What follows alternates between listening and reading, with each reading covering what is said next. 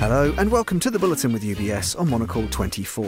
Each week, the sharpest minds and freshest thinkers in finance take you beyond the numbers and hype, right to the heart of the big issues of the day.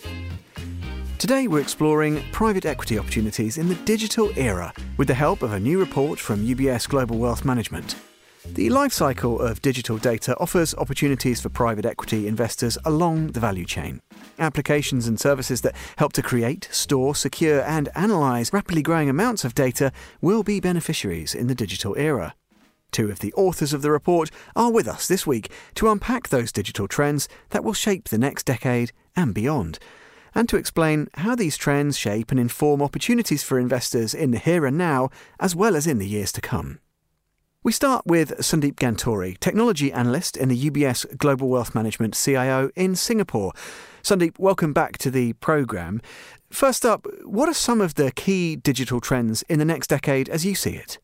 COVID 19 has accelerated many digital trends, and we clearly see strong growth trends across many areas in technology over the coming decade. We expect more than 2 billion internet users will be added in the coming decade as most business models move online uh, with global internet penetration almost crossing 80% by end of this decade. As a result, data will grow at an exponential pace, with annual data generated expected to grow by more than 10 times between 2020 to 2030.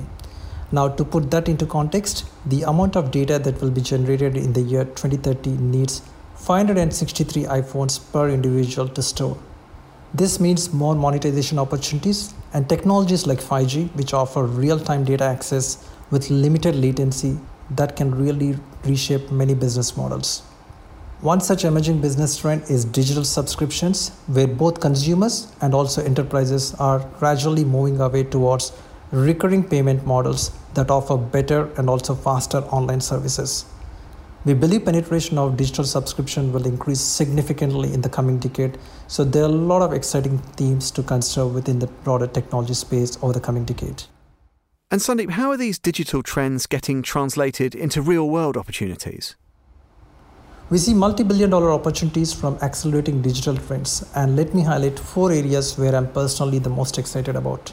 First, digital subscription business model. As I said earlier, it's still in the early days, and we expect the addressable market to jump from $650 billion in 2020 to 1.5 trillion in 2025 or an average growth of 18% per annum.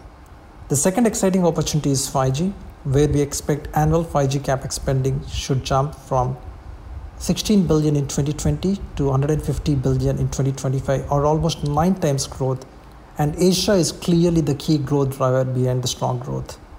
The third area is AI where technologies like machine learning and natural language processing are increasingly adopted, and we expect AI industry revenues to grow from $18 billion in 2020 to $45 billion in 2025, or almost 20% average annual growth.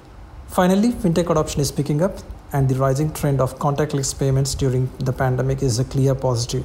We expect global fintech revenues to grow from 225 billion US dollars in 2020 to 750 billion in 2030, which means fintech's average annual growth rate will be three times faster than the broader financial sector's revenue growth. Sundeep Gantori, I wonder beyond the long term trends you've been touching upon, what are near term opportunities for investors within technology? What do those look like? Globally, tech stocks are up by around 10% in the first six months of 2021, so that's a pretty decent start. And we see two overarching themes in the second half of 2021, which includes a recovery in enterprise IT spending and also accelerating 5G adoption. Now, due to a combination of a global rebound in corporate profitability and also pent up demand, enterprise IT spending is set to recover with accelerating shift towards cloud software. This is a clear positive for our digital subscription theme, where we like a lot of SaaS or software as a service business models. Meanwhile, with ongoing reopening trends, 5G rollouts globally should gather momentum, which should benefit both the enablers and also the platform companies. Stronger seasonal builds is a clear near term catalyst for the enablers or the supply chain companies, whereas faster than expected monetization potential in key segments like video and also other apps is a clear catalyst for the 5G platform beneficiaries. Overall, we see mid to high teen earnings average growth for both the 5G and also the digital subscription themes with additionally strong near-term catalysts in the second of 2021. Sundeep Gantori, thank you. Good as ever to catch up with you. Next up, let's bring in Karim Cherif, strategist in the UBS Global Wealth Management CIO.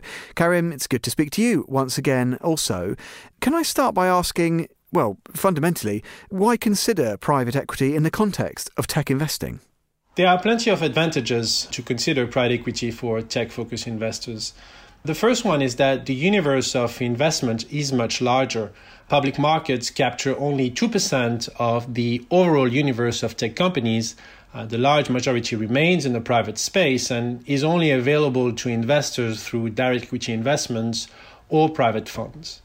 The second advantage is that compared to public markets, private equity tech investments are less concentrated on a few companies and are more differentiated in terms of sector or technology exposure.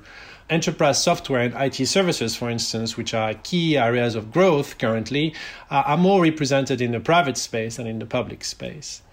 And lastly, private equity funds, because of their access to tech firms at various stages of their life cycle, are exposed much earlier than public markets to promising technology segments. If you think about venture capital or growth capital, these types of funding are critical to technological innovation, and getting early access to, to the next Apple or Amazon has historically provided investors with very attractive returns. So, Karim, how have private equity investments in tech evolved over recent years? With tech transforming businesses across industries, private equity exposure to the tech sector has, has been growing. Uh, traditionally, tech companies were, were more the playground of venture capital and growth equity firms, but we have seen exposure to the sector increase across strategies. For instance, tech as a proportion of overall buyout deals is above 20%, and this trend will likely continue, potentially even accelerate as a result of the pandemic and the faster rate of adoption of technology um, across industries. Um, and this has also led to a growing amount of managers, particularly in the US, launching dedicated tech funds. And they are now capturing a non negligible uh, amount of market share in terms of total private equity fundraising activity and fund count. Karim, this thought strikes me, and I wanted to ask you whether tech investments require a different playbook almost. To some extent, they do. Tech companies are somewhat different than non tech companies. They, they're often very light in terms of assets. The, the priority is often on scaling the business as opposed to achieving profitability right away. And growth prospects can be fairly persistent over time. So, GPs very much focus on helping companies unlock their top line growth potential as opposed to relying on traditional methods uh, seeking to optimize costs or, or financial engineering we also know the willingness of, of GPs to engage at a much earlier stage in the life cycle of a tech firm compared to other sectors. So, Karim Cherif, given that context, what are the current areas of focus then for managers?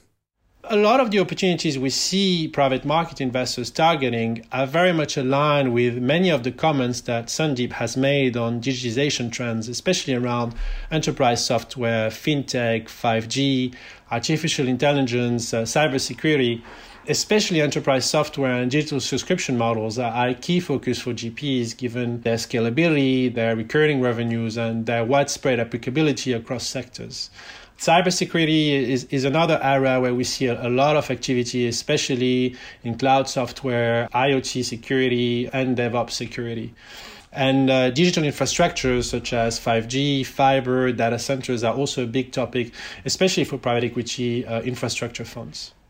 And perhaps finally, Karim Cherif, maybe talk to us a little about those areas of risk that investors nevertheless need to pay attention to. Before making any investment into private assets, we, we always recommend uh, investors to, to have a good understanding of their investment time horizon and their tolerance for liquidity and, and a good overview of what's their current and future cash flows to, to avoid any unwanted outcome the the inherently higher uh, fund return dispersion of the asset class also requires a, a, strong focus on, on manager selection.